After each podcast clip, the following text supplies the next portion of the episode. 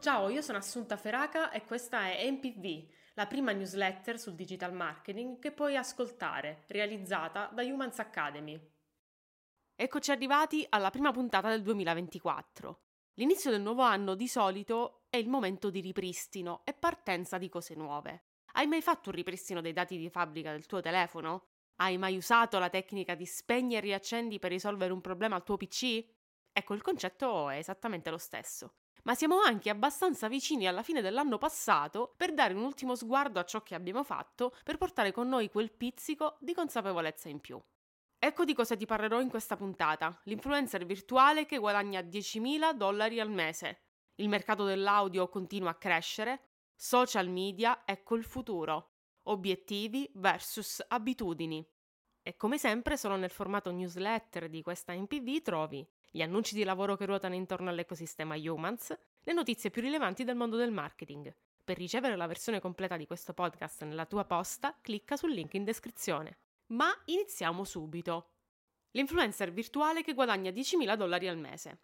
Chiara Ferragni non se la sta passando benissimo dal punto di vista reputazionale, ma è prematuro decretare la fine degli influencer tradizionali e del loro gigantesco giro d'affari. Tuttavia qualcosa di diverso si sta muovendo. Nei feed dei nostri social si stanno affermando le influencer virtuali, cioè non fatte di carne e ossa ma generate dall'intelligenza artificiale e che possono già vantare di lucrosi contratti pubblicitari. Quali sono i motivi di questo successo? Sono amate soprattutto dalla generazione Z e Alpha. Il 58% degli utenti ne segue già una, costano meno di quelle reali, garantiscono un elevato livello di engagement e sono un'opportunità anche per i brand di lusso, come Prada.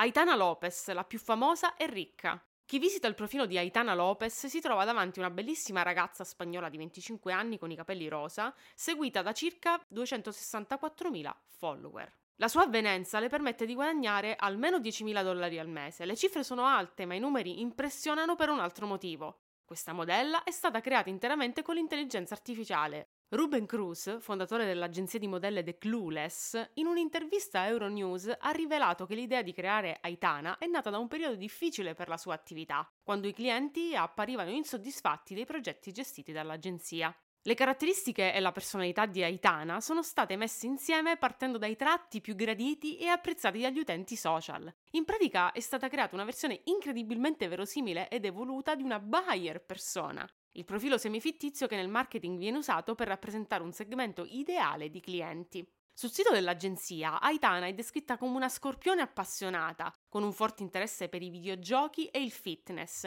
quindi l'ideale femminile in questo periodo storico.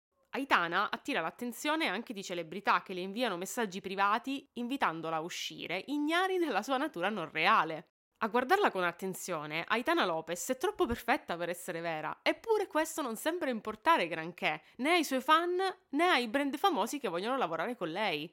Le influencer virtuali conquisteranno anche la moda? Il successo di Aitana Lopez non è un caso isolato. Quindi non sorprende che un numero crescente di agenzie opti per l'utilizzo di modelle influencer completamente digitali. Queste figure ideali facili da controllare e che rispondono esattamente alle richieste senza causare problemi rappresentano un punto di svolta. Il settore della moda e della pubblicità si sta orientando verso un futuro sempre più digitale, popolato da questi umanoidi perfetti creati attraverso l'intelligenza artificiale, Resta da vedere se il grande pubblico continuerà a preferirli o se ci sarà un ritorno alla bellezza autentica, anche se imperfetta, del mondo reale.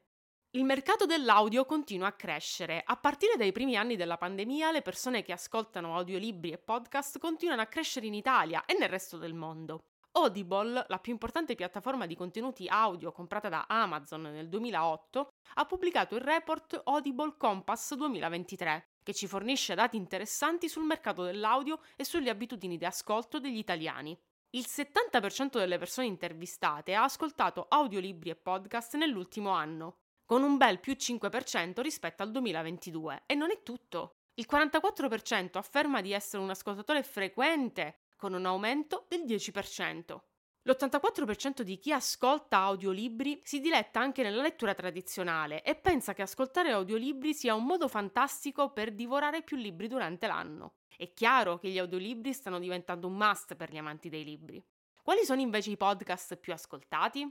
In cima alle preferenze ci sono le news, seguite da storie e scienza, e per gli amanti del brivido il true crime. Ma che cos'è che spinge le persone a scegliere un audiolibro o un podcast? Beh, in testa alla lista c'è il genere, seguito dalla voce narrata, le voci note e familiari sono quelle più amate, e poi l'amore per storie già conosciute in altri formati, la conoscenza dell'autore, i consigli di amici e famiglia e infine la copertina. E non è tutto solo intrattenimento. Il 57% degli ascoltatori dichiara che gli audiolibri e i podcast sono un ponte verso nuovi punti di vista e una maggiore sensibilità su temi importanti per comunità sottorappresentate. Dove ci piace ascoltarle? La maggior parte lo fa comodamente da casa, il 69%, ma anche sui mezzi di trasporto, stiamo parlando del 45%. La lingua preferita è naturalmente l'italiano, seguito dall'inglese e dallo spagnolo. Che tu sia fan degli audiolibri o dei podcast, c'è un universo di contenuti tutto da esplorare. Be Human in a Digital World, dal blog lo strumento di formazione per sviluppare competenze e strategie sul digital marketing. Il mio ultimo articolo parla del futuro dei social media ed è pensato per tutti quei professionisti che amano essere precursori del mercato. Quali sono i nuovi social? Quali sono le possibilità di evoluzione del lavoro del social media manager? Scoprilo cliccando sul link in descrizione. Threads apre le porte all'evoluzione dei social media. Ecco il futuro. Ritorna Monta in sella all'unicorno, la rubrica 100% motivazione che accende la tua carica. Definire gli obiettivi è un passo fondamentale in ogni strategia di marketing, lo facciamo anche nella vita e in particolare all'inizio dell'anno. Sono molti i modi in cui decidiamo di farlo, un vago pensiero su ciò che desideriamo per l'anno nuovo, oppure una lista scritta e precisa da lasciare come promemoria. Che poi, apro parentesi, ritroviamo dopo mesi e pensiamo che non abbiamo fatto nulla di ciò che è scritto, ma questo è un altro discorso. Gli obiettivi sono utili per stabilire una direzione, ma le abitudini sono migliori per fare progressi. Quindi se vogliamo definire un obiettivo e raggiungerlo, dobbiamo chiarire le azioni da ripetere nel tempo, quindi le abitudini. Ecco due esempi pratici. Obiettivo, voglio perdere 10 kg. Abitudine, allenarsi tre volte a settimana. Forse magari solo questo non basta, però come esempio sì. Obiettivo, quest'anno lancio il mio nuovo business. Abitudine, ritaglia del tempo due volte a settimana per dedicarti al lancio del tuo business. La differenza è sottile ma fondamentale da comprendere. Leggi il mio approccio agli obiettivi cliccando sul link in descrizione 3 step per raggiungere sempre un obiettivo.